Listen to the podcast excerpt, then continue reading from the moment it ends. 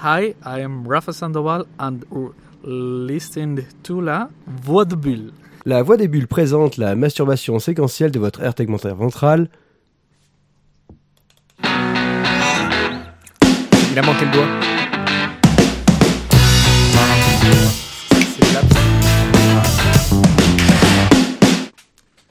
Bonsoir et bienvenue à notre troisième épisode de la Splash Page, où je suis accompagné donc par euh, mon cher acolyte qui est lent à la détente du doigt, mon cher One Pied, bonsoir, Bonsoir. et l'inévitable, le retour, le comeback de l'homme de l'ombre, Le voilà. le docteur Tizak. Bonsoir. Il était là la semaine dernière hein, déjà. Ouais, mais tu sais, il y a des tailles noires, tout ça, tout ça. Non, non, non, non, non, non, à la Splash Page numéro 2, il n'était pas là. Oui, c'est vrai. Non, c'est vrai. Non, moi je parle que de la Page. Et nous avons des invités ce soir. Euh, Nous avons Willow, Blop et Marion. Bonsoir. Bonsoir. Bonsoir. Là, j'ai envie de te dire, Mathieu, tu vois, c'est là que t'as merdé. Parce que du coup, pour arriver à identifier les voix, ça va être infernal. Infernal, c'est exactement Alors, ça. on mais- se la refait. Avec nous ce soir, Willow, Bonsoir. Blop Bonsoir. et Marion. Bonsoir. Marion, la voix grave. Facile. Donc ils sont, euh, qui font partie du collectif euh, Pin-Up euh, qui euh, édite euh, le 10-10-10, un fanzine. C'était ça? C'est ça, c'est bon? Oui, c'est ça. Alors, signification de 10-10-10 pour les, les geeks qui nous entourent? Ouais, c'est des 42 en binaire. Mais Et- on peut dire 10-10-10 quand même. et, et pourquoi, pourquoi 42 je, je comprends pas ce chiffre. Tu fais bien l'innocent. Hein. T'as vu, ça, ça marche Vous bien quand moquez même. de nous, on sait très bien que vous connaissez. Ouais. Euh, Range ta serviette. Je pars toujours avec ma serviette. Donc, euh, Donc, oui. pour les gens qui nous écoutent, 42. Quel est ce mystère? Bah, euh, donc bah, c'est la réponse à la grande question de, de l'univers dans H2G2. Voilà. Et Et c'est les euh, geeks. C'est c'est en adéquation avec notre talent pour les titres. euh, voilà, on s'est dit que ça pouvait être sympa, euh, difficilement identifiable, confus, enfin, tout ce qu'il faut pour un bon branding. Donc on est parti là-dessus, quoi. Bah, surtout, en fait, c'est que moi j'ai vu le 42. euh, Bon, j'ai j'ai compris le lien, mais après euh, j'étais là avec, je discutais avec Pierre, je fais mais c'est quoi 10 10 10 Faut que je leur pose la question. Et là, il m'a regardé, l'air mais consterné. Bah, c'est 42 en binaire, quoi. Et là, tu fais. Euh, Justement, ouais, c'est un peu le, le filtre pour trouver des, des vrais lecteurs. euh. ok. Ouais. Bon, bah donc Non, déjà, mais je rigole. d- déjà donc elles m'ont annoncé que j'étais pas un vrai lecteur. 10, ok. 10, 10, le fanzine lu par des Daleks. euh, Non, mais après 10, 10, 10, voilà, ça peut être un peu euh, 10 sur 10 sur 10, euh, excellence, euh, tout ça. Enfin, ça peut être vu dans un sens un peu différent aussi. euh. On peut, on peut voir des tas de choses finalement. Ouais, enfin, à l'envers, ça fait lol. hein. Ah Ouais. oh lolol. Oh lol Oh le lol Mais ça marche aussi. C'est le lol pour les gars du Nord. Oh lolol. Non, mais en, en vrai, techniquement, c'est parce qu'on n'est pas très très doué pour les titres et que ça nous a semblé, euh, je sais pas, comme Je ça. connais on ça. dit pourquoi pas. Excellente publicité. Oui, alors ça aussi c'est une grande discussion. Les titres, c'est très difficile à trouver. Oui, je, je connais ça. Bon, alors que quel est le programme, à- Thio, aujourd'hui? Alors le programme, euh, nous allons commencer en fait par une, euh, une magnifique intervention de, de, de, de One Eye Pied sur euh, un vaste sujet qui s'appelle Copier, c'est tricher. Copier c'est bien, copier c'est mal. Ouais. Voilà, après, on, on va deviner ensuite ce qu'il y a dedans.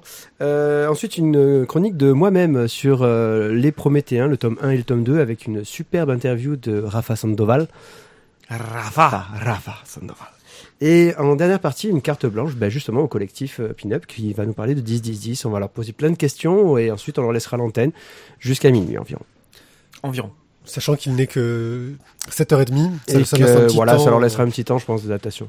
Bon, en attendant, euh, n'hésitez pas à intervenir pendant les, les délibérations euh, de Pierrick ou de Mathieu. Il va falloir envoyer. Ok. Très bien. Bon pied, nous t'écoutons. Alors, est-ce que vous avez entendu parler de l'affaire Idealize? Je sais pas si ça se prononce comme ça. Pas du tout. Euh, si moi je l'ai entendu, mais euh, que dans Ouais. le mentaliste. D'accord.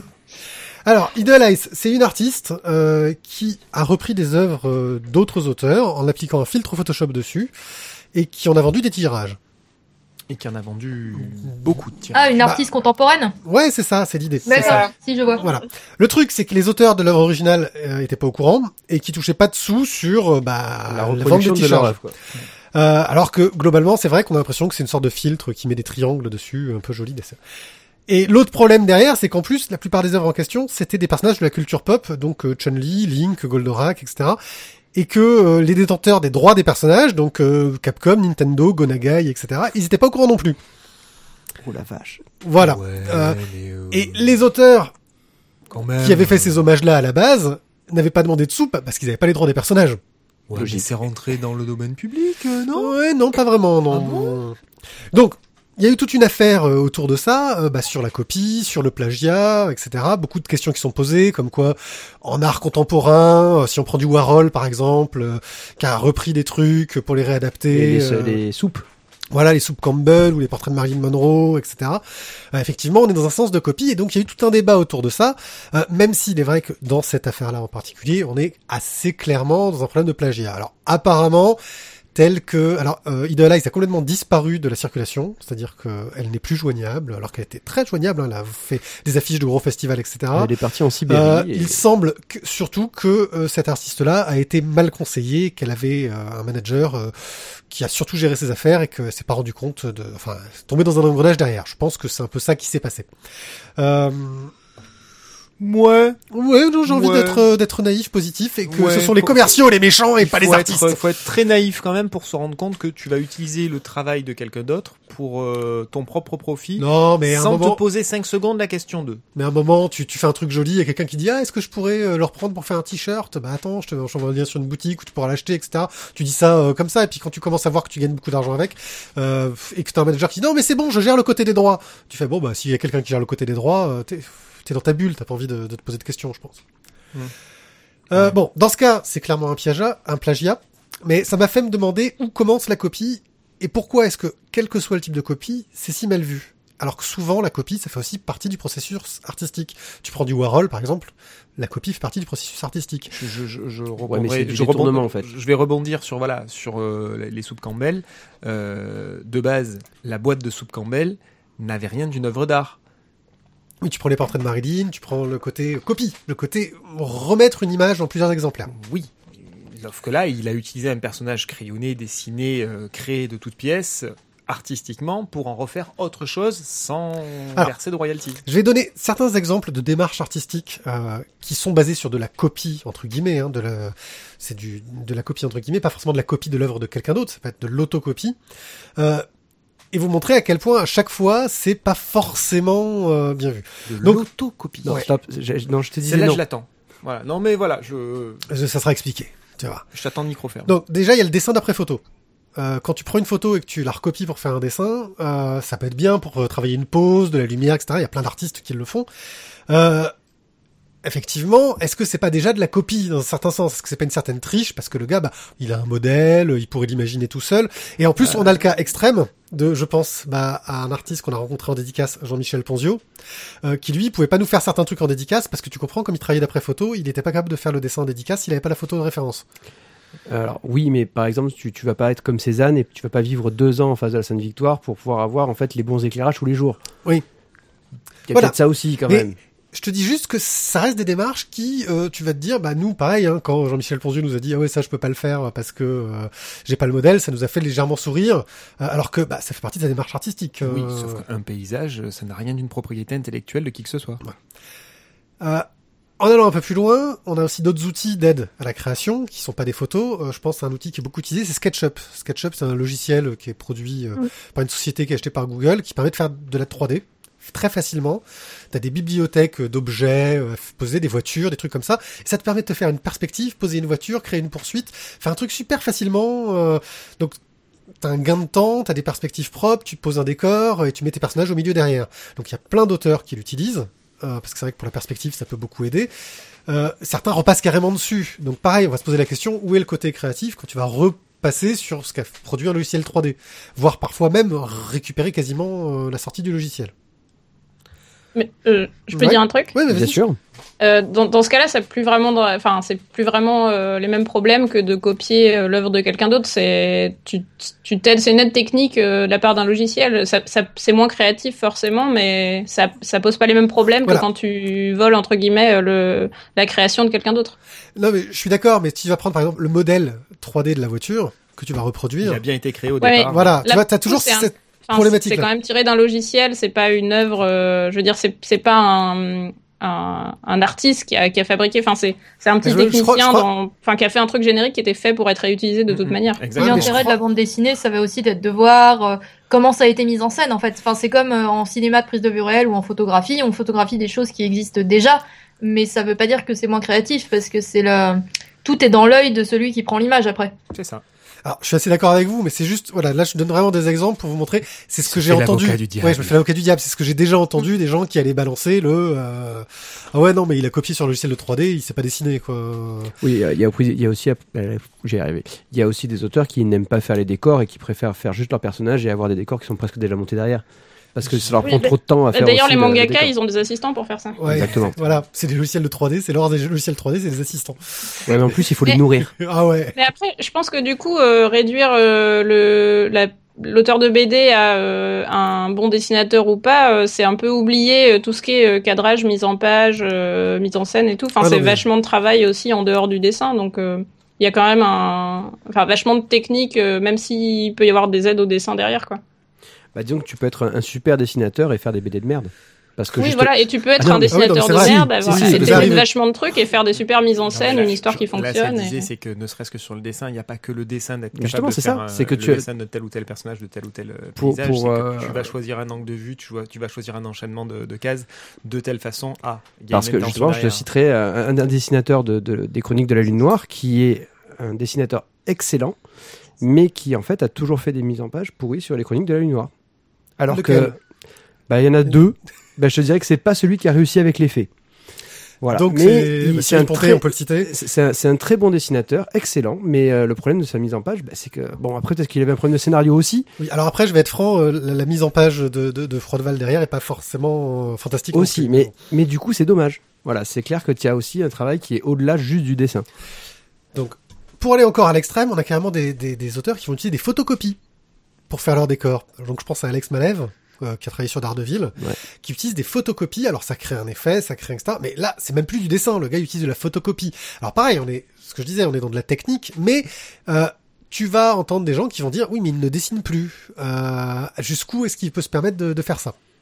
Enfin, moi, j'adore ce qu'il fait. ça- hein. Je, ça- pareil, ça- je fais l'avocat du diable. hein. C'est le choix, c'est le choix d'un effet. Après, le, le lecteur accroche ou pas, mais c'est le choix d'un effet. Ouais, puis bon, quand tu vois le dessin de Malev, je veux dire, tu, pleures un peu, ta petite larme comme au coin de l'œil. Oui, non, puis, puis même, c'est une technique euh, de la photocopie qui maîtrise à merveille et qui est, qui est- qui est très très bien. euh, je vais pas cracher Il là-dessus. maîtrise la technique de la photocopie. Oui, oui, oui, oui, oui. J'ai envie de te dire que Nadine boulot aussi, mais. Il, il crée, il crée de la texture, il crée, euh, voilà, il fait pas, de- il, va prendre une photo, il va la photocopier 15 fois pour créer du, du grain, de la texture, la, la rendre un peu crade et Bah, Nadine aussi, hein, franchement, à chaque fois que tu fait des photocopies, c'est crade. Hein. Euh, ouais, allez-y, hein, euh, n'hésitez pas à intervenir. Euh, ben, je- enfin, moi, moi, justement, j'avais des exemples de de- d'auteurs japonais qui faisaient un peu ça, enfin, des techniques de photocopie. Des fois, ils, re- ils refont quelques traits par dessus pour euh, pour Ouais, pour arranger un peu le truc. Mais mais en vrai, euh, enfin, moi, je considère que c'est juste une technique pour arriver à un but euh, qui. Le but, c'est de faire une BD qui fonctionne, et quels que soient les moyens que t'emploies pour ça, euh, c'est pas important, quoi. Le, ce qui compte, c'est le résultat. Enfin, c'est mon point de vue, mais. Après, Ouais, non, c'est un, c'est un débat qui existe aussi depuis euh, les impressionnistes, si on veut aller par là, où euh, il y avait quand même les. Enfin, il y a toujours des gens qui vont considérer que finalement le dessin, ça se réduit à une technique et que euh, ce qui est important, c'est la performance et c'est de faire euh, quelque chose de très difficile techniquement. Et puis il y a des, et puis dans le, dans l'idée, Picasso, mon gosse de 5 ans peut le faire. Et puis après, il y a tout ce qui est la recherche esthétique autour. Enfin, je pense qu'après, c'est un, c'est un débat qui est là en- au-delà de la bande dessinée mais qui est pas forcément, euh, enfin qui est peut-être un peu stérile finalement. Oui, oui, voilà, mais c'est vrai que moi, je, je- voilà, je voulais surtout monter ce débat-là parce que c'est des questions qu'on entend dans les gens qui, euh, voilà, bon, moi je sais que je, je- on côtoie des illustrateurs, des auteurs de BD depuis assez longtemps pour, euh, Non, puis Voilà. accessoirement, ça fait partie des reproches qui ont été, qui ont été formulés euh, lors justement de cette, cette polémique là sur, sur ces dessins euh, à peine trafiqués avec une, une, touche, re- une retouche Photoshop. Euh, c'est euh, le débat de quelle était la création artistique là-dedans. Euh, Est-ce que euh, la personne qui a produit ça, et qui les a vendus, qui a, en a récupéré les bénéfices, euh, est-ce que finalement tout ce qu'elle a fait, c'est prendre une photo préexistante, euh, lui appliquer un filtre euh, Photoshop et, et rebalancer le produit euh, tel quel Euh, Quelle était sa marge créative là-dedans? moi, le problème, Bah, c'est c'était pas le la débat de la création. Moi, le problème, euh, c'est pas au-delà de la copie, c'était le un débat autour de quelle est la place de la création dans ce qu'elle a produit. Moi, le problème, c'est pas la démarche artistique. Voilà, voilà. Moi, la dé- Voilà. Le, le problème, c'est pas la démarche artistique. Il y a peut-être une démarche artistique. C'est peut-être très bien ce qu'elle a fait, même si j'ai trouvé plutôt joli hein, ce qu'elle faisait au niveau de sa gestion. Il y a peut-être un peu de travail sur les effets. C'est peut-être pas simplement un effet posé euh, tout bêtement. Mais le problème, c'est le problème de la propriété intellectuelle à ce niveau-là. Donc, on arrive vraiment sur. Ce n'est pas le problème de la démarche artistique. C'est le problème de. euh, Est-ce qu'elle a le droit de le faire? C'est les, deux, les, deux, les deux se mêler. C'est-à-dire que d'un côté, elle était attaquée sur bah, finalement, elle n'a pas fait de boulot. Et de l'autre côté, c'est de toute façon, quel que soit le boulot qu'elle ait fait, euh, elle n'avait pas le droit de le faire. Alors, le- le dernier exemple qui me vient en tête sur de la copie qu'on retrouve, hein, alors pareil, euh, là, là j'arrive sur l'autocopie, justement, oh, mystère, mais de quoi je veux parler? C'est ces auteurs qui euh, vont faire plusieurs cases avec exactement le même dessin. Euh, Scott McCloud. Oui, ça fait, ça fait un effet. ça fait un effet exactement. Donc souvent c'est pour produire un effet. Le- Donc le- l'intérêt c'est de créer une redondance, un effet d'immobilité, ou bien sur les dialogues ça peut être très utile de montrer un personnage qui va avoir la même posture pendant plusieurs lignes de dialogue et puis d'un coup va lever les yeux ou regarder ailleurs. On trouve beaucoup euh, cet effet-là euh, dans les découpages de Brian Michael Bendis justement. Euh, ce qu'il a pu faire sur The Powers par exemple, euh, sur du euh, sur les BD qu'il a fait pour lui. Euh, zut j'ai oublié le nom. Euh, les BD américaines, celle sur euh, le, le tueur Torso. Torso. Voilà, sur Torso. Euh, J'avais l'image, mais Ouais, j'avais pas l'image. voilà, donc c'est des effets qu'on retrouve, mais pareil, j'ai déjà entendu des gens dire ah ouais, mais il aurait dû redessiner la case du personnage. Euh, même si c'était la même posture, il aurait dû le redessiner. Je suis pas tout à fait d'accord, mais c'est des critiques qu'on entend. Mais ouais, non, mais enfin, c'est à ce stade, c'est un peu débile. Enfin, pour moi, euh, c'est c'est vraiment. Là, ça balance. Non mais Non mais C'est un- vas-y, hein. c'est- c'est- c'est c'est pas, enfin, c'est pas important la performance et le. Au final, c'est vraiment le résultat qui compte. C'est c'est différent de la, la nana qui a, qui a mis un fil sur ses. Enfin, j'ai j'ai- pour le coup, j'ai pas vu les trucs, donc je peux pas vraiment juger, mais. euh, Enfin, dans une BD, en tout cas, t'as vraiment énormément d'autres choses que le dessin qui rentre en ligne de compte, euh, notamment toute la mise en scène. Euh, c'est c'est un travail qui est aussi énorme euh, et qui, qui est très important. Et c'est pas juste prendre une image telle quelle et mettre un fil par-dessus. C'est vraiment euh, enfin, mettre en scène tout ça euh, pour, pour euh, raconter une histoire euh, correctement, en fait. Enfin, pour, pour moi, il y a encore beaucoup de choses ajoutées par ailleurs qui font que enfin, t'as quand même beaucoup de valeur ajoutée, quoi. Et puis si Oui. on prend par exemple quelqu'un comme Yoshihiro Togashi, qui est le mangaka qui fait euh, entre autres Hunter x Hunter, il utilise beaucoup cette technique-là, mais c'est aussi parce que lui, euh, par ailleurs, il a, il utilise pas d'assistant, je crois, et puis il a des ennuis de santé. Donc euh, s'il veut continuer son histoire, il est bien obligé de faire ça. Enfin, Un mangaka que- sans assistant avec des ennuis de santé? Waouh. Ouais. je, sais pas s'il a pas d'assistant ou quoi, mais en gros, il a plein de, il a eu plein d'ennuis. Il a eu plein, il a eu beaucoup d'ennuis de santé et c'est vrai que euh, je pense que que s'il continue malgré euh, les difficultés, c'est qu'il a vraiment envie de raconter son histoire et c'est parfois aussi un choix euh, qui est peut-être pas le choix qu'aurait préféré l'auteur. Enfin, ça peut être une démarche artistique, mais ça peut être aussi euh, mieux que rien. Enfin, mieux de continuer et d'au moins de dire quelque chose. Alors ça me fait penser à un autre auteur, c'est un américain euh, qui avait le même souci, c'est Brian Bolton, je crois. Euh, qui est un auteur qui avait un style graphique superbe, de Michael. rien à voir, Moi, je voyais bien Mark Bolton. euh, et qui en gros a eu un, un- a eu un accident de moto, je crois, un truc dans le genre, et s'est retrouvé avec, euh, bon, il s'est cassé la main en fait, il a dû apprendre à dessiner de l'autre, euh, et a dû changer Ouais, toute sa technique. va, il a dû changer super toute sa technique facile. en travaillant beaucoup justement euh, d'après photo. Euh, pour pouvoir réussir à bah, former sa- sa- sa- son autre main, alors je sais pas si t'es gaucher ou droitier à la base, mais à former son autre main euh, pour réapprendre à dessiner. Et il y a quelques BD comme ça qui restent. Enfin moi j'aime beaucoup euh, son travail. Il a un côté un peu, euh, il fait des des des, des pin-up un peu. euh, on voit, on dirait un peu les les pin-up rotoscopés comme on pouvait avoir dans les dans, dans des vieux Mm. Disney, dans des vieux Disney, ce genre de- d'effets là. Euh, qui sont vraiment superbes. Hein. Mais voilà, c'est vrai qu'il utilise aussi cette technique-là. Alors, bon, là où je voulais en venir, c'est que euh, sans aller dans le plagiat, dès qu'il y a une technique qui implique une forme de copie, il y aura toujours quelqu'un derrière pour dire que bah, c'est comme croiser les effluves, c'est le mal. Euh, franchement, c'est quelque chose que, enfin moi, à chaque fois que j'ai vu un truc comme ça, je suis tombé sur des critiques et des gens qui, qui le disaient derrière. Là, la question que je me pose, c'est à partir de quand est-ce que reproduire quelque chose, c'est de la triche? Alors j'imagine que ça va dépendre des auteurs. Euh, Et vous, là, je vous pose la question à vous en en tant qu'auteur, qu'illustrateur, est-ce qu'il y a des choses que vous interdisez de faire en termes de reproduction? Est-ce que vous dites euh, ah non mais euh, là il y avait une posture trop classe du personnage qui sautait dans tel truc, je veux pas la reprendre parce que ce serait de la copie. Euh, est-ce que vous vous l'interdisez ou est-ce que vous vous dites euh, je peux me le permettre euh, parce que ça va permettre de, de servir ma narration en fait? Euh, moi, moi, je personnellement, euh, je le, je le fais pas à partir du moment où c'est où, où enfin, c'est reprendre vraiment le, un boulot de quelqu'un d'autre qui, euh, qui en plus pourrait, pourrait le voir, mais même sans ça, enfin, le, le fait de, comment dire, que ce soit une œuvre qui a été faite par quelqu'un d'autre, euh, le reprendre de manière euh, vraiment, je peux m'inspirer euh, vaguement d'une pose, mais si c'est reprendre la pose telle quelle euh, exactement, pour le coup, je le, je me permettrais pas de le faire. Même Après, si c'est par exemple des, des références que je prends moi-même de photos où je demande à des amis de prendre telle ou telle pose, ça je peux l'utiliser parce que c'est mes photos, c'est ma, ma démarche à moi, etc. Mais à partir du moment où je reprends euh, euh, telle quelle l'illustration de quelqu'un d'autre, même même en mettant un autre personnage à la place, ça, reste, enfin, pour moi ça devient vraiment trop de la copie de ce qu'a fait quelqu'un d'autre. Mais, mais en fait, pour moi, le problème vient pas tellement de la copie que de la personne qu'on copie, en fait. C'est plus, euh, je pense à la personne qui va être, enfin, qui, qui pourrait être lésée par rapport à ça, quoi. Plus que, que le fait de copier quelque chose parce que c'est facile, quoi. Ouais. Enfin, je sais pas si c'était compréhensible ce que j'ai dit. Même mais- pour de l'hommage, par exemple, la question se pose pas. Si tu veux dire, tiens, je vais faire ça comme l'autre parce que j'ai envie de lui rendre hommage. Euh, c'est différent. Dans ce cas-là, si tu fais à la manière d'eux, mais c'est, en- je pense qu'il y a aussi une différence entre faire euh, rendre hommage à quelqu'un et faire un truc un peu inspiré et faire une copie euh, vraiment très exacte. Je pense que quand d'accord on passe un certain degré de fidélité et d'hommage, en fait, c'est, il est clair qu'on a voulu le faire. C'est comme, euh, il y a des blagues où on n'est pas sûr que c'est des blagues, il y a des blagues où on est sûr que c'est des blagues. Enfin, il y a passé un certain niveau d'humour, on est sûr que c'est de l'humour, mais il y a un entre-deux. euh. Et puis, je pense qu'il y a aussi le fait de citer la personne. À partir du moment où tu veux faire un hommage, euh, enfin, après ça c'est c'est différent quand tu fais une BD, ouais, mais euh, tu euh, l'as fait à l'américaine, t'écris euh, en dessous de ta signature After et le nom de l'auteur original. euh, Ouais, ce genre de choses. Enfin, je sais que par exemple, enfin, quand quand je...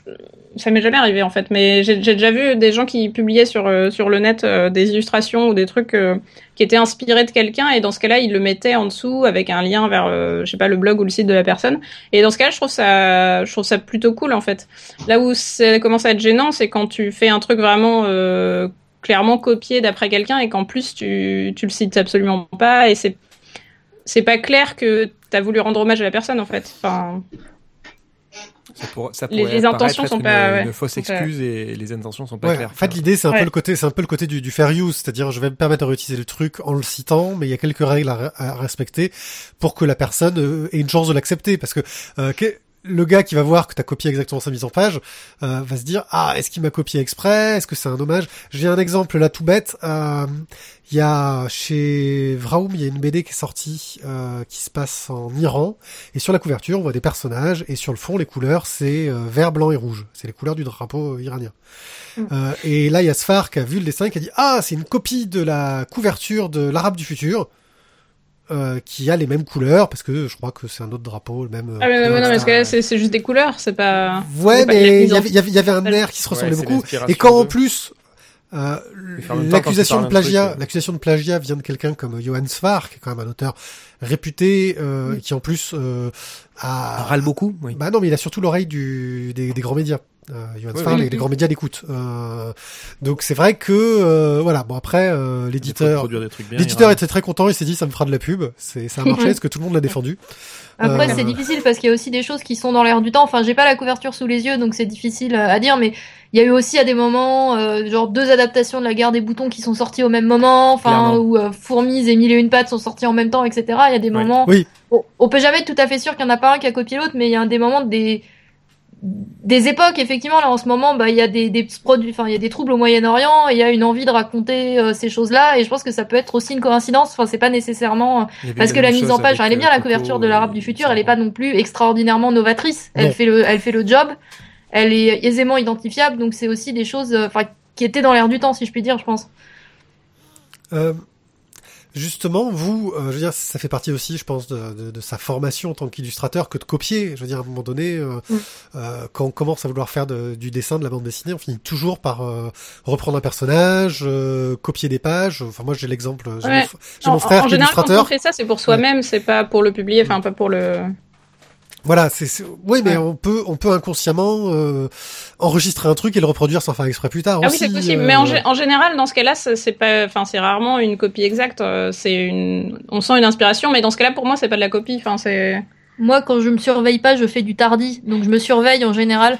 mais euh, Mais, mais je, ouais, je pense, je pense que quand, quand c'est une inspiration parce que euh, t'es vraiment inconsciemment très inspiré par euh, le style de quelqu'un, c'est pas, enfin, ça se voit que c'est pas une copie conforme et que c'est, c'est, c'est juste une inspiration et, enfin, pour moi là, le problème se pose pas en fait. Enfin, c'est, ça peut être un peu gênant pour des lecteurs qui disent ah ça ressemble vachement à machin, mais c'est, c'est pas, pour moi il y a plus de problème moral, c'est plus après à la personne de trouver son style. euh, euh, en grandissant entre guillemets, mais c'est pas, pour moi ça pose pas vraiment de problème dans ces cas-là.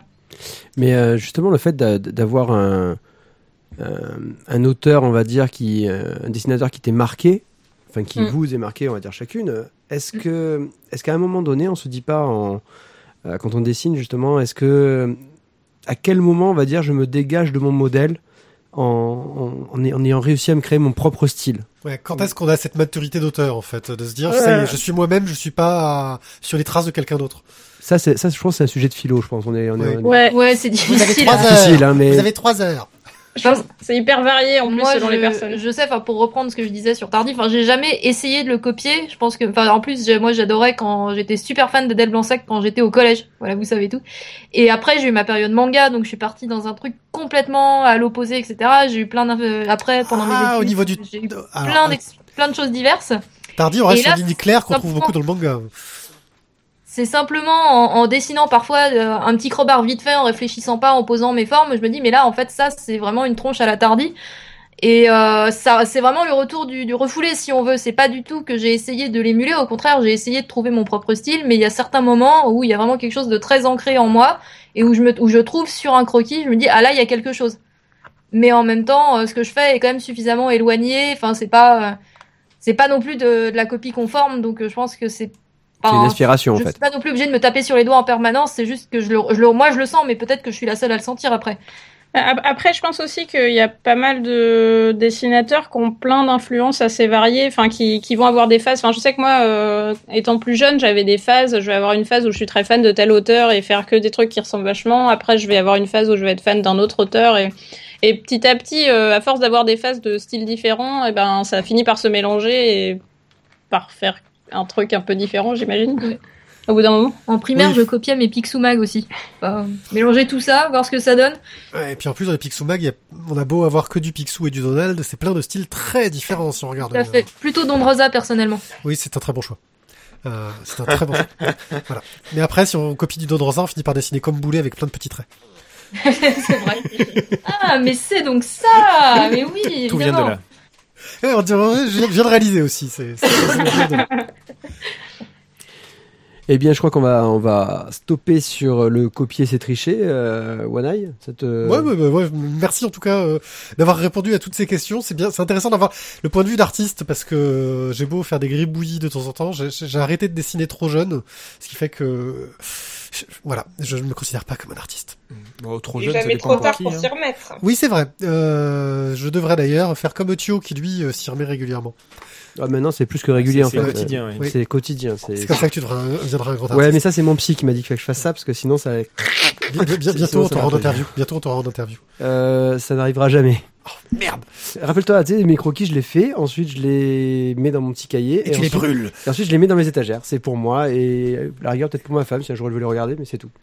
Dommage, des trucs sympas. Enfin bon, on, on passe à la suite. Allez, c'est parti.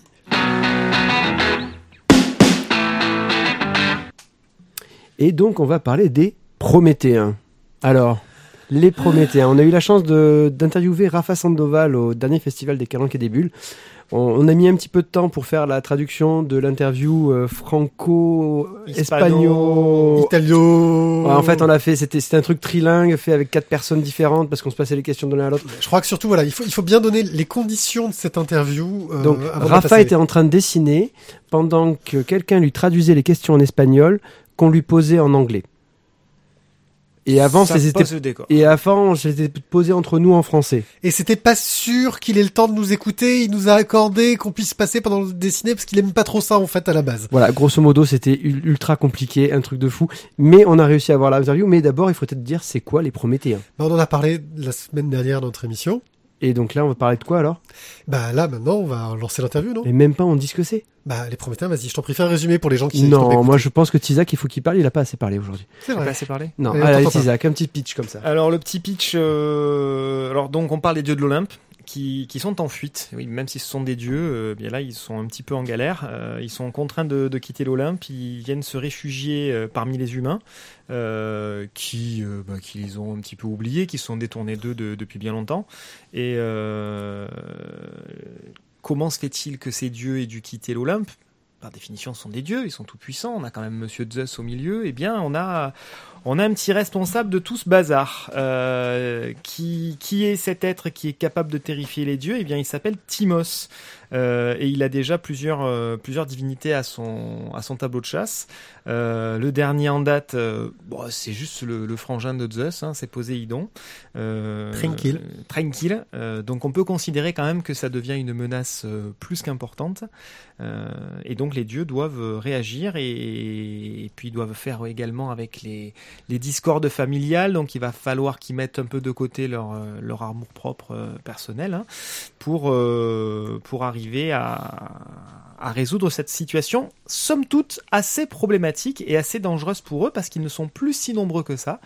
Euh, et comme ils passent leur temps à s'engueuler, ils ont du mal à trouver une solution vraiment euh, définitive. C'est scénarisé par Herzé, euh, que je ne connais pas. C'est scénarisé par Emmanuel Herzé, ouais. Et aussi par Encher, que lui je connais parce qu'on l'avait déjà eu reçu d'ailleurs pour parler comment? Du syndicat de, de, de la bande dessinée. Euh, il en est un représentant et il avait fait le banni aussi. Euh, Chez Le Lombard. oui, bah ça on reste chez le Lombard. Donc voilà, donc dans le premier tome, on est sur des euh, sur un fond de, de dispute familiale euh, entre les dieux, euh, et ça nous permet de, de présenter un petit peu la galerie de personnages. Ça fait un peu un sop, euh, un sop grec en fait. C'est le sop grec, c'est ça. Savon grec à l'huile d'olive. Impeccable, Pierrick. Merci pour l'introduction. Merci pour la transition. Je crois qu'on va de suite passer maintenant à l'interview de, de Rafa. Donc nous sommes toujours au Festival des Calanques et des Bulles et nous avons avec nous la chance d'avoir Rafa Sandoval qui accepte euh, de répondre à, à quelques-unes de nos questions. So, Rafa, tu es espagnol. Comment as-tu commencé à travailler pour l'industrie du comics américain? Uh. J'ai un ami américain qui m'a dit de lui envoyer des samples de mon travail, juste deux pages, pour Marvel. Je lui ai dit oui, mais je pensais que ça ne leur plairait pas. pages For Marvel, and I told him yes, okay, but I think not good luck because so my friend sent to Marvel. Mais mon ami les a envoyés à Marvel et DC Comics. Et un jour, il m'appelle et me dit Hey, j'ai une bonne nouvelle pour toi.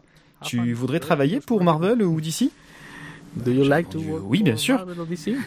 Yes, yes, of course. But so I have Mais j'ai aussi eu une surprise. surprise car il a rajouté que je pouvais travailler pour Marvel et DC.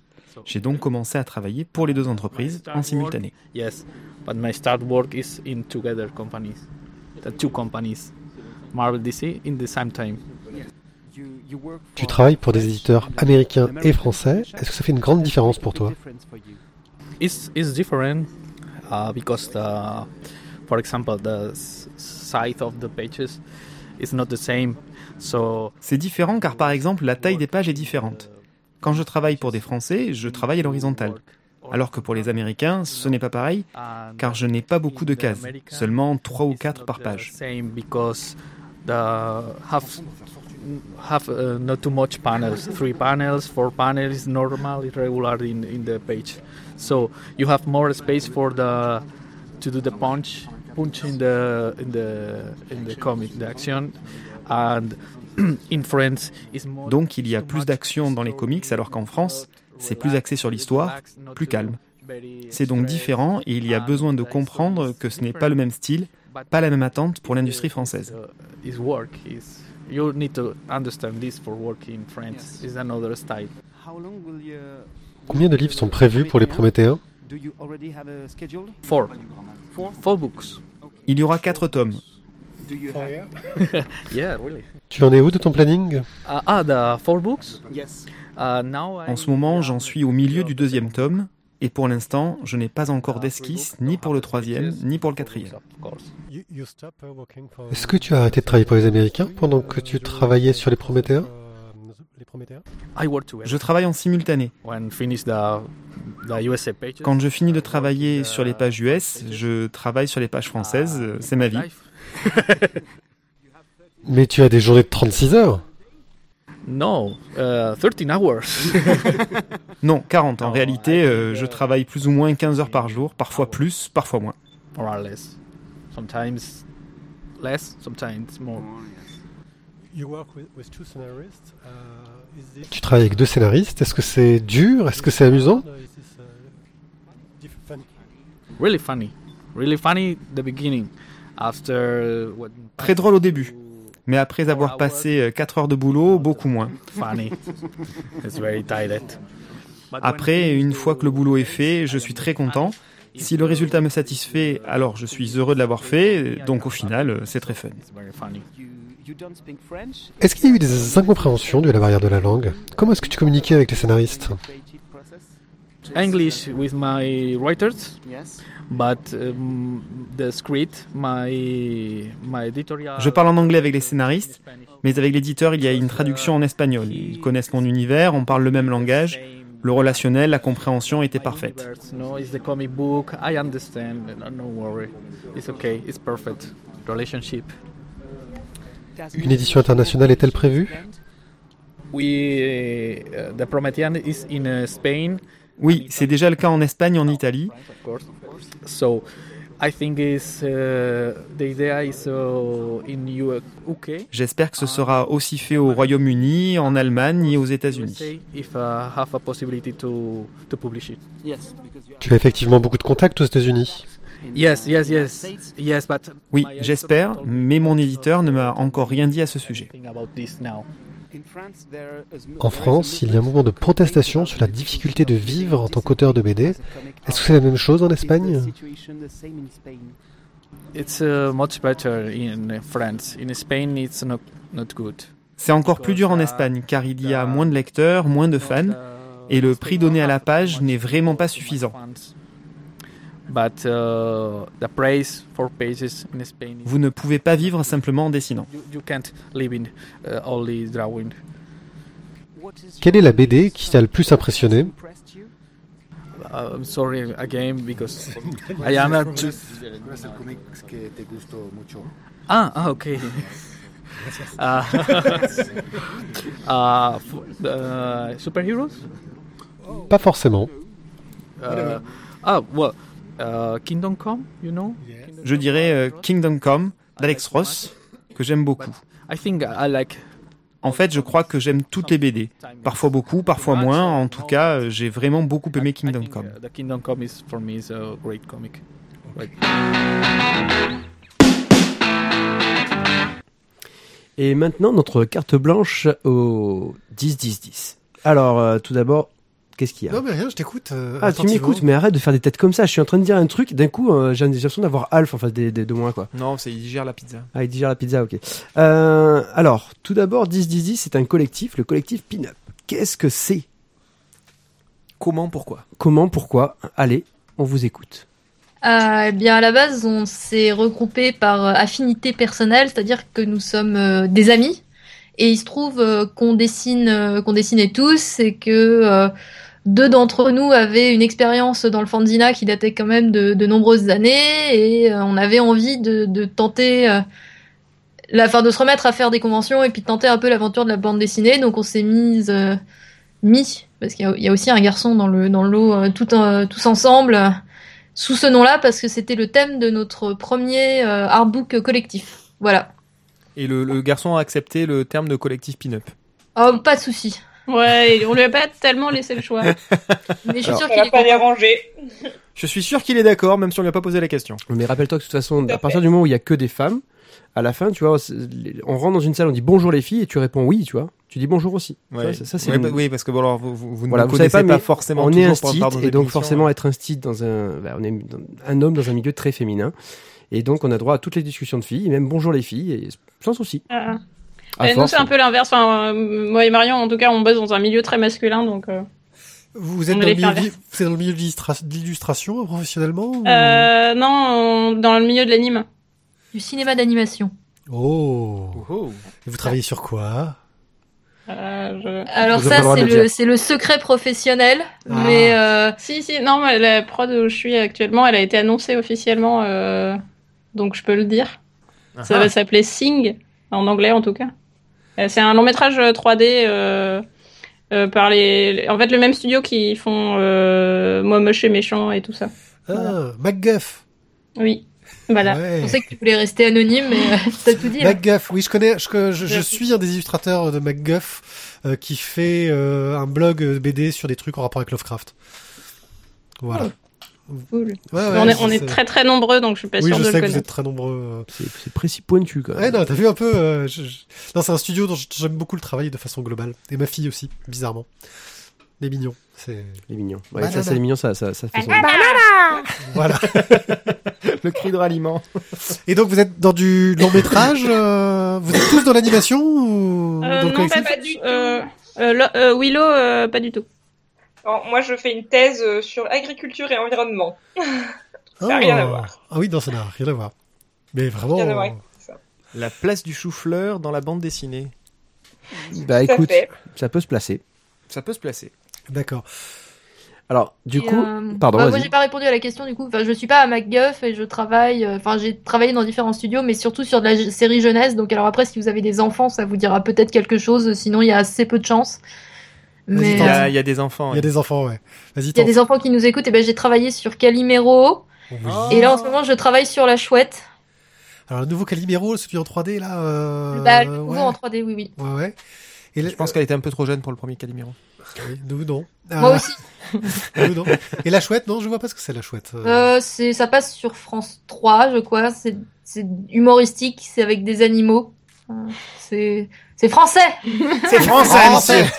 Voilà. Ça sent bon la baguette. Après, après euh, comme, comme on le disait, hein, euh, Chloé Cruchaudet a travaillé sur l'âme trop trop. Euh, et, et, et, et bizarrement, c'est pas le même niveau que les BD qu'elle a pu faire derrière. Bon, en termes de dessin, euh, Non, c'est pas très Non, proche. non, c'est pas du tout pareil. Toi, Voilà. toi, t'as pas vu trop trop pendant des heures. euh. Oui. euh, Toi, t'as pas eu droit à trop trop en boucle. euh, Voilà. c'est Hein trop trop moche. Trop trop, c'est trop rigolo. Ouais, Oui. je craque. Enfin bon, Oui, donc bref, il y a toujours des enfants là. voilà, on va donc revenir euh, un petit peu sur le sujet. Donc vous avez sorti donc le, le fanzine 10-10-10. Vous en êtes au deuxième numéro. Euh, alors, pourquoi sortir un fanzine? Pourquoi euh, ne pas essayer directement le, euh, de sortir ces histoires, par exemple en crowdfunding ou, euh, ou d'essayer d'aller directement voir les éditeurs? Alors, du coup, euh, allez, je, me- je me lance. Vas-y. Euh, en fait, euh, bah, comme expliqué, je sais plus si c'est Marion ou Blob qui l'a dit, mais à la base, nous, on, on vient d'un petit groupe qui, qui fait plein de conventions. Et donc, euh, l'idée de sortir un fanzine papier, c'était en fait d'avoir un nouveau produit à proposer euh, quand on allait, enfin, quand, pour aller en convention, quoi. Euh, et du coup, bah, en fait, c'est un peu, je pense, que c'est un peu ça qui nous a drivé plutôt sur l'objet papier que euh, que de passer euh, directement sur Internet, quoi. C'était vraiment, ouais, vraiment l'idée d'avoir un un objet papier, ouais, un, à objet ré- vendre, euh, un objet réel à, à vendre tout de c'est suite ça, voilà, sur. à proposer. euh.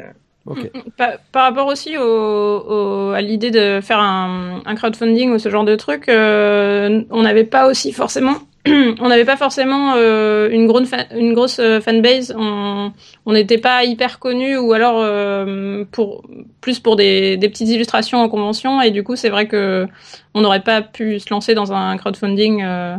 Euh, Enfin, Willow l'a fait parce qu'elle, elle, elle fait ça depuis un certain nombre d'années, donc il y a quand même pas mal de gens qui la suivent. Mais alors moi, je ne suis personne sur Internet. Si je fais ça, il va y avoir ma maman qui va donner de l'argent, mais c'est à peu près tout. Donc pour l'instant, c'était pas quelque chose que j'envisageais. C'est vrai que du riche, coup, le, fait qu'on fasse un peu de convention, c'était la possibilité de rencontrer un peu du public, justement.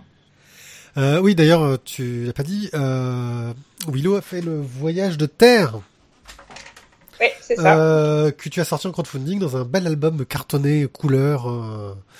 Justement, moi ma question, c'est au niveau du, du, du choix, au niveau fanzine. Ces dernières années, on est très habitué à avoir des fanzines un peu luxe.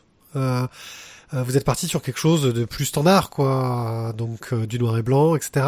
Et il y a beaucoup, beaucoup de, de, de, des- enfin, j'ai trouvé que la majorité des BD qu'il y avait dans votre fanzine étaient pas faites pour euh, le noir et blanc et étaient pensées en couleur. Pourquoi ce choix de conserver le noir et blanc alors que bah il y a ou, et de proposer ces histoires-là alors que certaines, enfin moi ça m'a ça m'a un peu perturbé quoi. Mm. Euh, bah, Alors, euh, vas-y le Willow si tu veux. ou- ou- non, ben, euh, non, c'était juste, bon, bon, il y a déjà le problème euh, du prix. euh, que on aurait bien aimé faire imprimer notre fanzine en couleur et à la base on était plutôt parti là-dessus. Mais euh, c'est-à-dire qu'on a fait d'abord les BD et après le devis. Du coup, euh, on s'est un petit peu bloqué. D'accord, oui. Oui, c'est c'est le début, on marche à euh, l'envers. Ouais, donc déjà le le, le prix et puis euh, alors pourquoi on est parti sur euh, sur du agrafé et pas du du dos carré collé par exemple ce qui se fait là, en majorité maintenant c'est parce que on voulait garder cette ouais un peu cet esprit de ouais, découvrir les BD en, en prépublication quitte à après euh, acheter euh, voilà une jolie édition de la BD euh, faite enfin par la suite quoi voilà.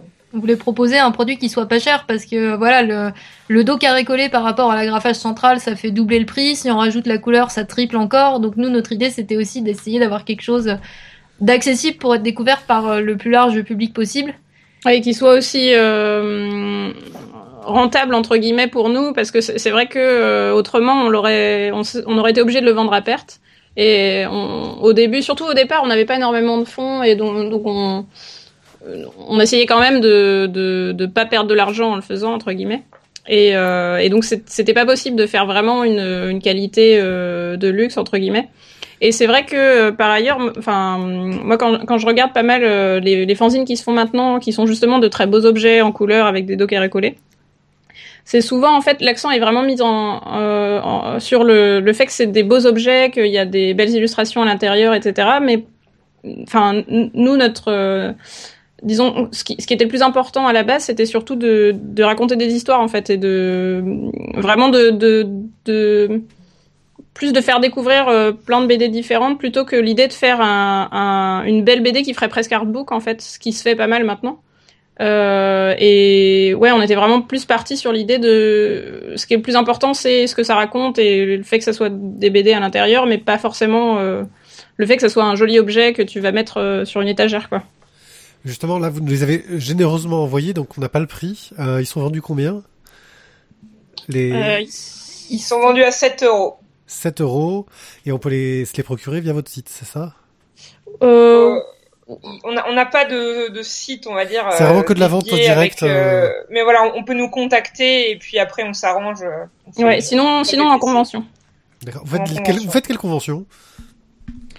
Euh, alors cette année, on a fait Polymanga, euh, euh, Qui est des bulles à Saint-Malo, qui est plus axé Et- BD et euh, Art to Play, la dernière qu'on a faite. Voilà. à Nantes. C'est beaucoup des conventions manga parce que c'est vrai que c'est un peu l'univers dont on vient nous et euh, maintenant on a commencé à se lancer un peu dans les dans les festivals BD mais c'est pas encore tout à fait la même ambiance donc c'est quelque chose auquel on est en train d'apprendre à, à s'ajuster euh, en ce moment quoi. Ah, C'est marrant parce que je trouve que vous avez un style, moi ce que j'appellerais très euh, world BD, c'est-à-dire bah, cette génération qui a qui a subi des influences qui sont pas que du manga justement et, et Ouais, on a- ça, ça, je pense, c'est lié plus euh, à par ailleurs, enfin, ce qu'on fait en dehors des conventions. Et enfin, je sais que moi, justement, par rapport à mon boulot, etc., je fais pas mal de choses différentes.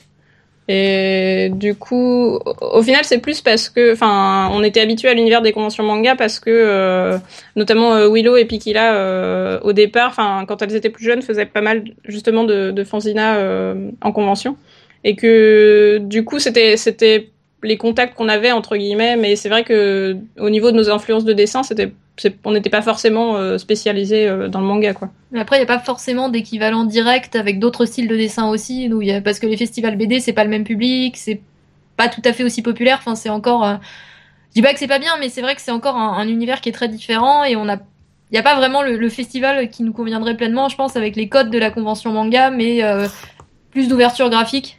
Le Widou BD Ouais, c'est vrai Widou qu'il n'y a BD, pas peut-être? forcément énormément de. Non? Vous avez pensé Ah, au Widou B- le Widou BD Euh, ouais, mais c'est- c'est c'est vachement axé euh, blog BD, du coup. faut on a- avoir un blog BD là du Ouais. coup. Non, il plus forcément, plus de forcément blog. justement. Ils se sont réorientés. Ah, à la base, à la base, c'était le Festiblog justement, c'est blog Ouais. BD, mais ils se sont Ouais, réorientés pour euh, pour s'ouvrir justement à d'autres formes euh, plus plus larges. euh, des gens qui ont des Tumblr, des gens qui ont des, enfin des gens qui sont présents sur Internet en gros globalement, et des gens qui Ouais. font de la BD. Ça leur a permis de s'ouvrir aux turbomédias, enfin d'autres euh, Mm, mm, mm. d'autres types de de médias. Bah, c'est vrai que nous, on connaissait surtout euh, quand c'était le Festiblog et que c'était justement très axé euh, blog BD, et du coup, on n'a Ouais. pas, on n'a jamais pensé à creuser de ce côté-là. Ouais, mais ça me semble une on bonne piste parce que on pourrait. Mm, mm. Parlons tome 3, vous en avez déjà parlé, vous avez commencé à, à bosser dessus, vous savez un petit peu qui va intervenir dedans, est-ce qu'il va y avoir de, de nouvelles têtes entre guillemets, est-ce que... Bref, quoi de neuf dans le tome 3 Alors, pour l'instant... Oui, euh, non, vas-y, tu veux parler? Oui, je veux dire, bah, a priori, il va pas spécialement y avoir de, de nouvelles têtes. Je pense que ça va surtout être euh, bah, la, la suite du voyage de terre, la suite euh, de la vieille maison sur les Street et euh, de Quest. Ouais. Et voilà. Euh, moi, j'ai, en ce moment, je suis en train de bosser sur un, pour le coup, une- un projet de BD euh, pour Internet, et du coup, c'est possible que je, je l'inclue euh, dans le fanzine. Par ailleurs. Mais qui, pour le coup, c'est un projet qui est vraiment fait pour le net au départ. Et voilà. Et Humus, donc, qui est apparu sur le, sur le deuxième tome, euh, va reproduire des petites choses, parce que là, c'était une espèce de one-shot très court, somme toute. Euh, Alors, Opus, c'est vraiment... euh, il est libre, on peut pas le contrôler, peut-être qu'il viendra, peut-être qu'il viendra pas, mais euh, c'est... Il est libre parce qu'ingérable Mais comme vous ou... demandez le temps qu'il fera dans un an, c'est pas possible, quoi, je peux pas vous le dire. parce que c'était très classe. Ouais, graphiquement parlant, c'est c'est c'est quand même On le super. dira, euh, ou alors on le fera sympa, écouter, ce sera plus ça.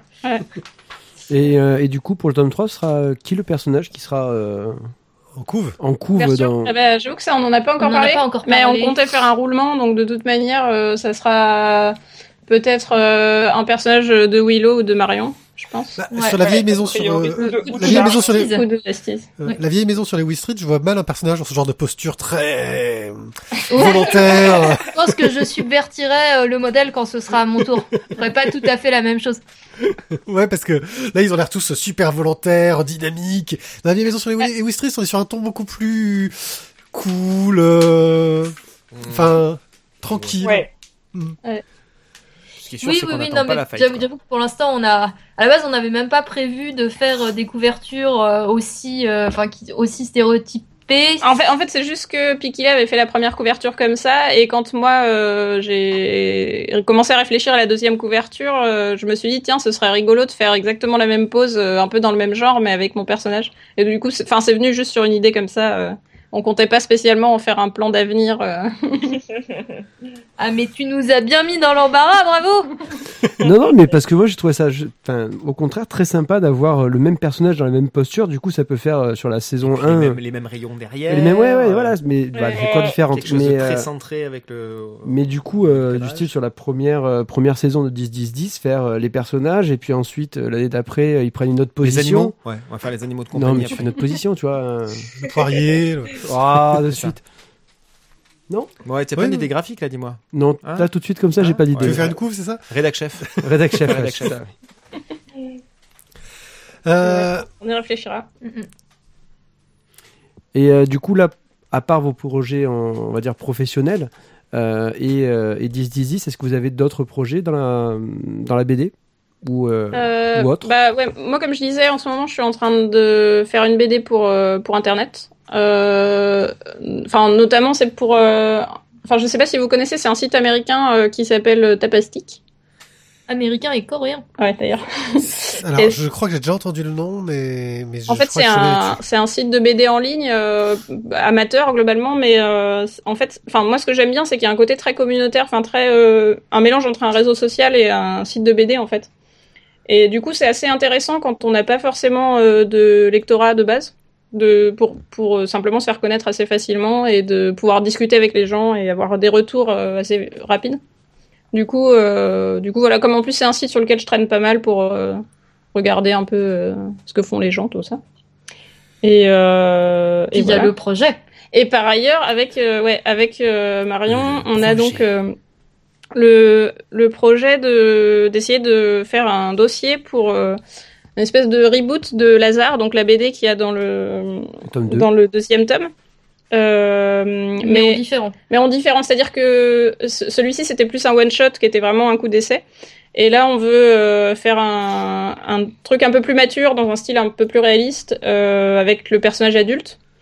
Et, euh, et donc, on est en train de bosser sur un dossier, a priori, euh, pour essayer de voir avec un éditeur, mais c'est en, préparation, quoi. On, on essaye de faire comme... c'est- On est vraiment débutant dans le domaine, euh, on essaye de faire en sorte que ce soit le mieux possible. On- Et voilà. On rencontre des éditeurs, notamment au Quai des Bulles. On a rencontré euh, des tas de gens qui nous ont donné des tas de conseils. Et c'était bien. Voilà. voilà. On en est à ce stade.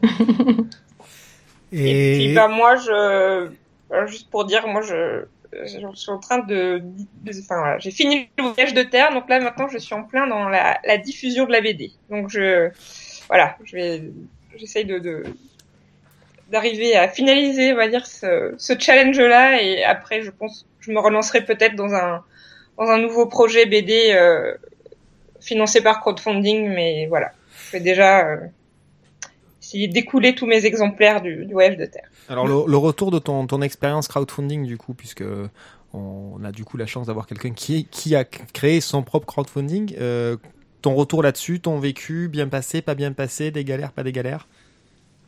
Oh bah moi je pense que ça s'est super bien passé. Enfin pour moi je je veux dire que je demandais euh, à la base j'avais demandé euh, je crois 800 ou 850 euros pour pouvoir faire imprimer la BD euh, euh, comment dire avec un couverture euh, souple dos carré collé et puis bah, finalement ça je crois que je suis arrivée à 350 ou 360% du financement et ce qui m'a permis euh, de financer une BD ben comment dire avec couverture euh, rigide euh, Mhm. du coup, euh, bah non, non, c'était vraiment une très bonne expérience. Euh, alors après, sur la campagne de crowdfunding en elle-même, je dirais que j'étais préparée, mais peut-être quand même pas assez. C'est-à-dire que c'est, je m'attendais pas à ce que ce soit si prenant en fait. De, parce que finalement, quand euh, quand on fait un crowdfunding, c'est, enfin voilà, faut se mettre en avant pour son projet, et ça c'est quelque chose que j'étais pas forcément habituée à faire. Ouais. Donc euh, voilà, ça c'était peut-être le, plus difficile pour moi, d'arriver à, essayer d'aller voir les gens pour parler du projet et ouais d'essayer d'intéresser les gens euh, pour arriver à se faire financer. Mais non, c'était quand même une bonne expérience. Et puis là sur les retours que j'ai, euh, pour le moment j'ai que des retours positifs, donc euh, pour le moment ouais c'est très bonne expérience. Au niveau euh, de, de, de ta BD, euh, il y a un côté très, j'ai envie de dire, euh, didactique, hein, avec euh, les fiches euh, sur les sur les planètes à la fin, euh, quelque chose qui se rapproche beaucoup, enfin un côté très, très scientifique. Tu penses que ça a été un, un point qui a permis de te démarquer sur le sur sur ta campagne?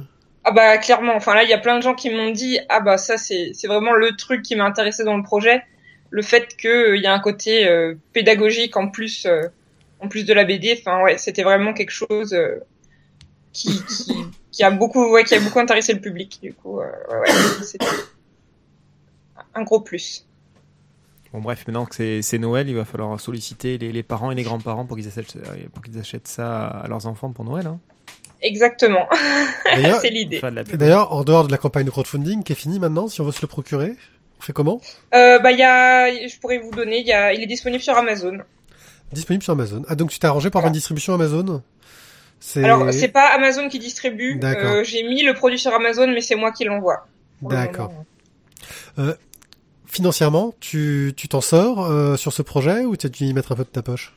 Alors financièrement, là c'est complètement de ma faute. J'ai dû y mettre un peu de ma poche parce que quand j'ai fait mon devis en ligne, j'ai oublié de cocher une case pour le pour avoir la couverture rigide.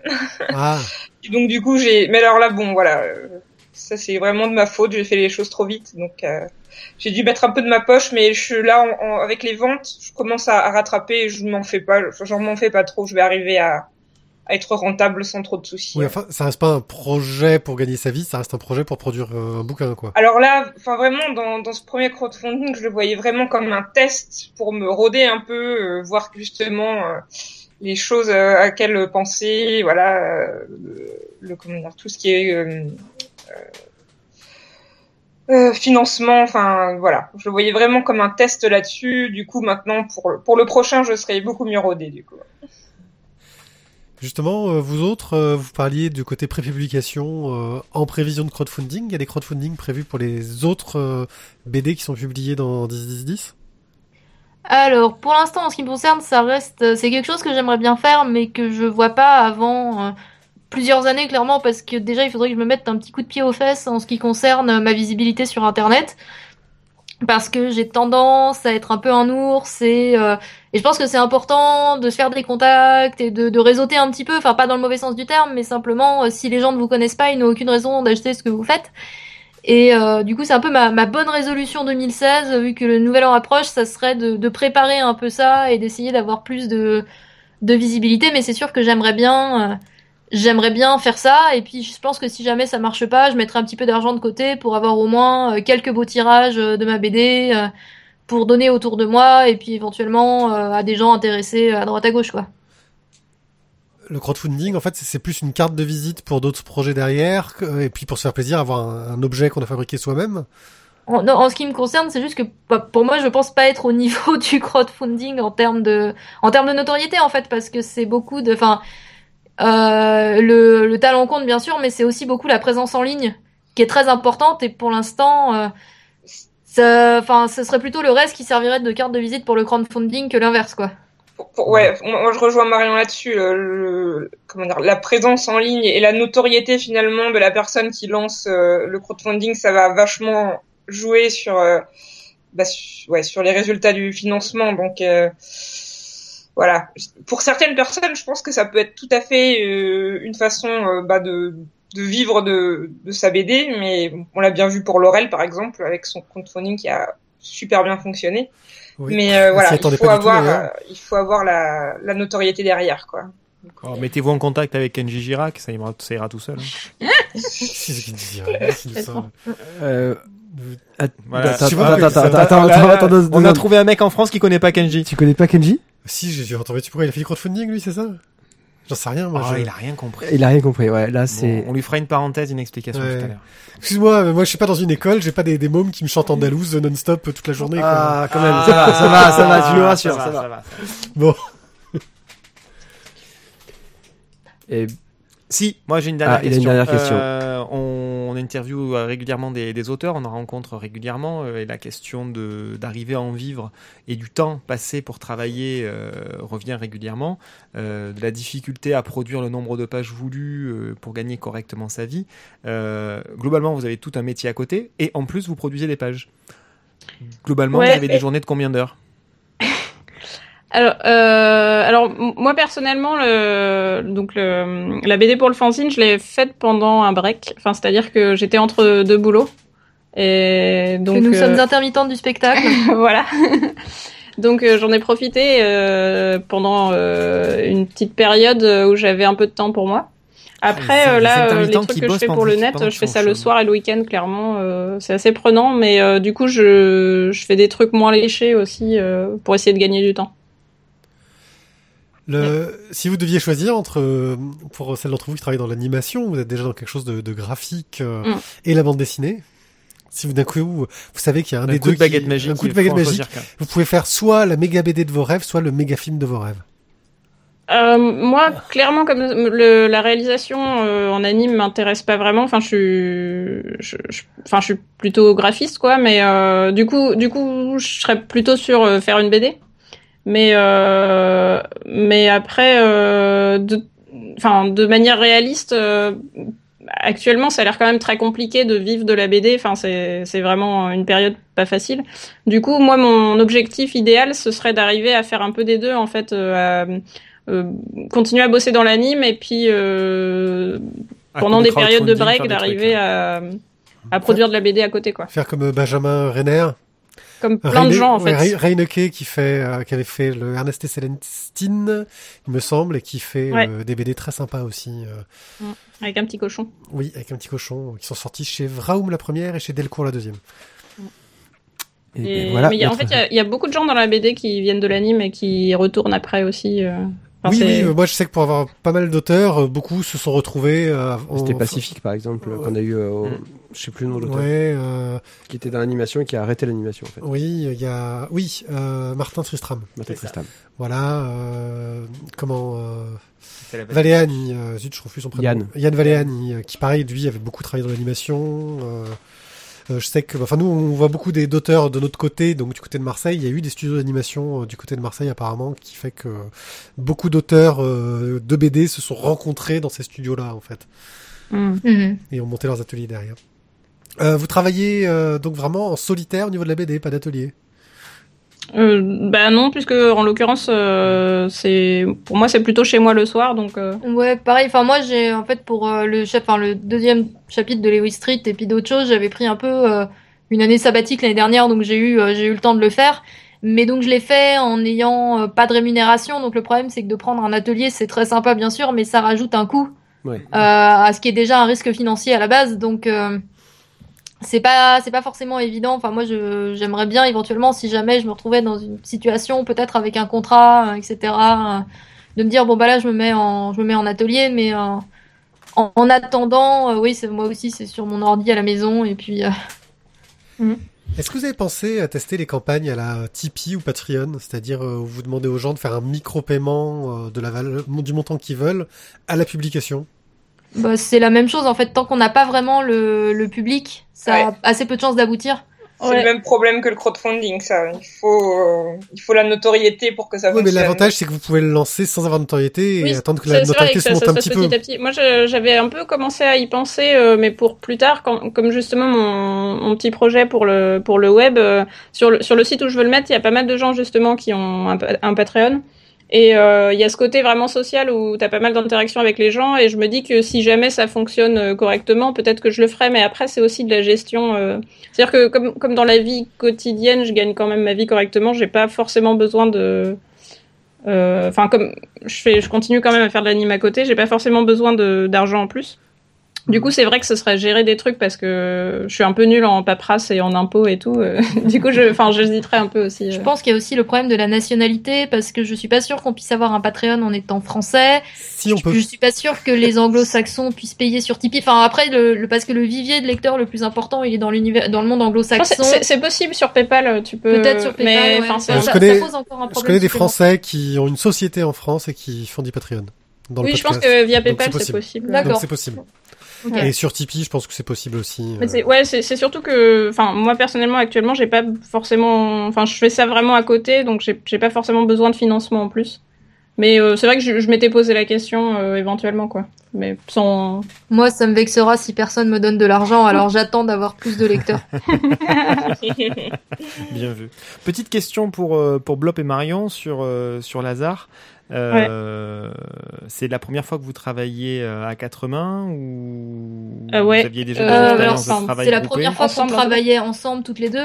Après, bon, il y a un truc qu'on peut mettre en parallèle, c'est que dans nos études d'animation, on a fait des films euh, de En fin d'études, en équipe, euh, etc. Et donc, on avait déjà travaillé sur d'autres projets en groupe. Donc, on a l'habitude de, de partager la créativité, si vous voulez. Ouais, ouais. Mais c'est vrai qu'on n'avait jamais bossé ensemble de toute manière. Enfin, D'accord, c'est la première, votre première collaboration. Mais Ouais. on est tellement amis que ça s'est bien passé. Oui, enfin nous on est potes aussi, mais on se tape sur la gueule. Hein. ouais, comme tout le monde. Et donc du coup, euh, la répartition euh, scénar-dessin était claire, nette et tranchée, ou euh, l'une l'autre vous vous êtes un petit peu euh, entremêlés, et tiens là dans le scénar ce serait bien qu'il y ait ça, et tiens là sur le dessin tu devrais faire ça comme ça? Alors euh, moi comme le scénar c'est pas trop mon truc à la base, je me suis pas tellement mêlée du scénar, mais par contre euh, euh, Marion globalement elle, euh, en général le- tout ce qui est prédécoupage on le voit ensemble. D'accord. Euh, Ce qu'il faut coup- dire aussi, c'est qu'à la toute base du projet, vraiment très très en amont, il y a plusieurs années, c'était adapté d'une nouvelle que j'avais écrite, enfin d'un début de nouvelle qui avait bien plu à Blop, euh, qui aimait bien l'univers, et à l'époque, on avait pensé à faire un webcomic toutes les deux qui avait pas abouti parce qu'on n'avait pas le temps et puis sans doute pas pas l'expérience, mais euh, disons que c'était parti de ça en fait. Euh, le Blop avait bien aimé mon univers. Mm. Et euh, du coup, elle m'a dit, bah, j'aimerais bien dessiner dessus, qu'est-ce que t'en penses? Et J'avais dit, bah oui, moi, ça me plairait éventuellement de continuer à écrire là-dedans, etc. Et c'est comme ça que ça s'est monté sur ce projet-là en particulier. Ok. Alors, juste une petite question pour finir. Est-ce que vous pourriez nous donner vos, vos dernières découvertes en bande dessinée? Chacune. Alors moi le c'est pas ma dernière découverte mais c'est vraiment le truc qui m'a le plus plu cette année, c'est la BD euh, Petit de Bertrand Gatignol. J'allais dire la, la même, ouais. Ouais, mais en fait, Ah, je l'ai filé. En plus, j'en ai parlé à tout le monde et je l'ai filé à tout le monde, donc. euh, Mais euh, je l'ai trouvé. En fait, euh, j'avais vu juste des quelques images euh, sur Tumblr passer et euh, je trouve les planches juste magnifiques. En fait, c'est super bien composé et les noirs et blancs sont juste euh, super beaux. Voilà. On avait lu Pistouvi de lui. Euh, il y a très longtemps. Je l'avais interviewé même à Angoulême, euh, l'année où je suis allé à Angoulême. Euh, et franchement, il dessine L'année, ouais, c'est la seule fois. hein. Ouais. Et l'année. L'année. Oui, non, Et lui l'année. aussi, il vient du milieu de l'animation d'ailleurs. Mais je sais pas, Oui. ça, ça se voit. Il y a, il y a un côté, il y a un côté dans la dynamique des personnages, dans, dans Bah, beaucoup Bah, de il était cara designer euh, sur Skyland et sur d'autres euh, séries comme Sur ça. euh, Urban Star Racers. Non, je Ah suis ouais, c'est trop non, bien. c'est pas, je crois pas. Mais Skyland, ouais, et un truc qui s'appelait Mickey, je sais plus Mickey Do ou un truc comme ça. Bah, je, bref. Auban, j'étais tombé dessus, c'était trop bien. Ouais. Non, mais au, au C'est pas Oli non, c'est quelqu'un d'autre. Autant pour moi, excusez-moi. Ah, zut, mais c'était trop bien quand même. Mais c'est hors sujet. Oui, qui tu fait sors. les décors et tout, mais Ah oui, je sais plus qui fait les. Alors, Euh, deuxième, deuxième voilà. découverte. Euh, moi, bah, en BD, la dernière chose, alors c'est pas vraiment une découverte parce que pareil, c'est Blob qui m'a fait découvrir, mais j'ai lu euh, Le Château des Étoiles d'Alex Alice. Ah, yes. qui là aussi est vraiment euh, ça fait un peu World BD aussi parce que enfin je trouve qu'on sent euh, vachement ses influences manga mais en même temps euh, ma grand-mère elle trouverait pas du tout que ça fait manga enfin je sais Ouais. pas si je me Ouais, ouais. si je m'exprime bien mais en tout cas c'était vraiment chouette euh, comme univers euh. Ouais, c'est plus Vous une l'avez influence compris. Miyazaki que manga, je pense. oui Ouais. Miyazaki c'est vrai qu'on sent beaucoup le bah ouais les années 80 en fait enfin le- les années 80 en animation japonaise c'est- vrai très Miyazaki mais euh, Et du coup, tu l'as lu en quel format? Je l'ai euh, moi j'ai acheté le volume relié D'accord. Et moi, j'avais les versions euh, journaux, mais je les ai pas toutes encore. Ouais, Du j'ai coup, la je version- sais, moi, j'ai la je sais version pas. En fait, le problème, c'est que je, je voudrais acheter les, la suite en tome euh, normal, mais je sais pas trop où ça commence et où ça s'arrête. Mais version normale ou version luxe? Parce que y a- là, Ah pour le coup, il y a vraiment 40 Euh, versions. alors je sais pas quelle est la différence Moi, moi, moi, j'ai juste les versions journaux. Euh, quelle est mais- la différence entre la version normale et la version luxe? Je crois que la luxe, c'est un plus grand format. C'est un poil plus grand. Je crois qu'il y a tous les tous les bonus que tu y avait dans les journaux. Alors que sur la version euh, papier, je crois qu'ils y sont pas tous. Ouais, des articles. Enfin, la première, euh, la, la version. euh, Ouais, j'ai ouais, j'ai pas d'article, d'accord, donc j'ai la version normale. Ah bon, c'est bien quand même, hein, c'était c'était chouette, bravo. Et donc, troisième découverte? Oula, on m'a, on m'a, ouais, on m'a piqué les deux découvertes. Bon, Ouais. je vais être vraiment. C'est le problème quand on pas, passe en dernier. euh, Ça peut être un truc voilà. vieux. Hein. Je veux dire, dé- découverte, découverte pour moi, c'est pas une découverte pour les autres, à mon avis, mais j'ai commencé à lire la série euh, Last Man. Euh, de, Ah. euh, de, comment dire, Balak, euh, Sandoval Dibes. et- Et sans la ville. Et ouais, c'est ça. Sandoval. Et, euh, et bah, voilà. c'est autre chose. hein. Ouais, très très bonne série. Et tu, Ouais, en es, ouais. tu en es où de, San- de, de la semaine? J'en suis, oula, j'en suis pas loin, j'en suis au tome 3, là, donc, euh, donc, donc tu ne sais pas ce qui se passe dans le. Bon, on ne dira. Aïe, Voilà, on de spoiler. spoil, Oh mon dieu, tu ne spoil, peux pas écouter l'émission suivante. Et alors là, Jon Snow, Et oui. Euh, eh bien, Non, bon, bref, du très bon pour la semaine. euh, Bon choix. Alors merci à vous euh, pour cette interview, merci à vous aussi pour, euh, pour toutes les réponses que vous nous avez apportées. Euh, où est-ce qu'on peut vous retrouver sur, sur Internet? Euh, nous avons une page Facebook. ah Ouais, le collectif Pin-Up. euh, du coup, je pense que en tapant collectif Pin-Up sur Facebook, euh, on trouve Voilà. tout de suite. Voilà.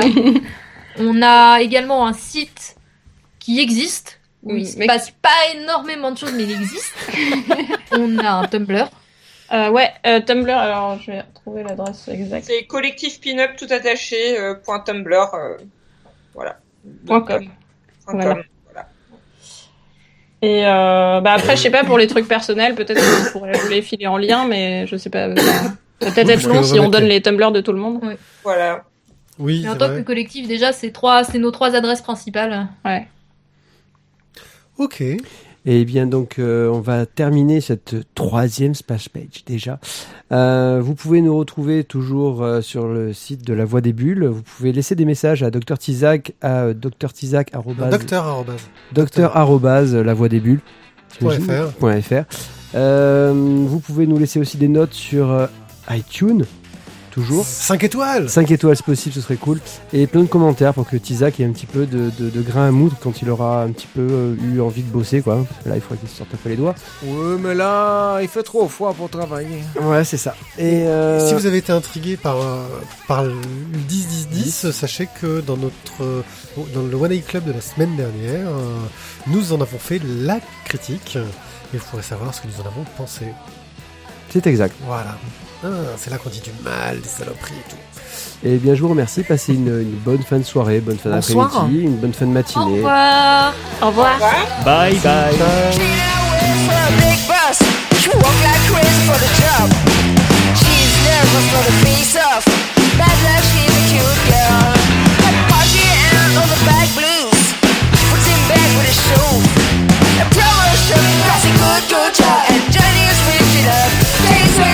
Yeah.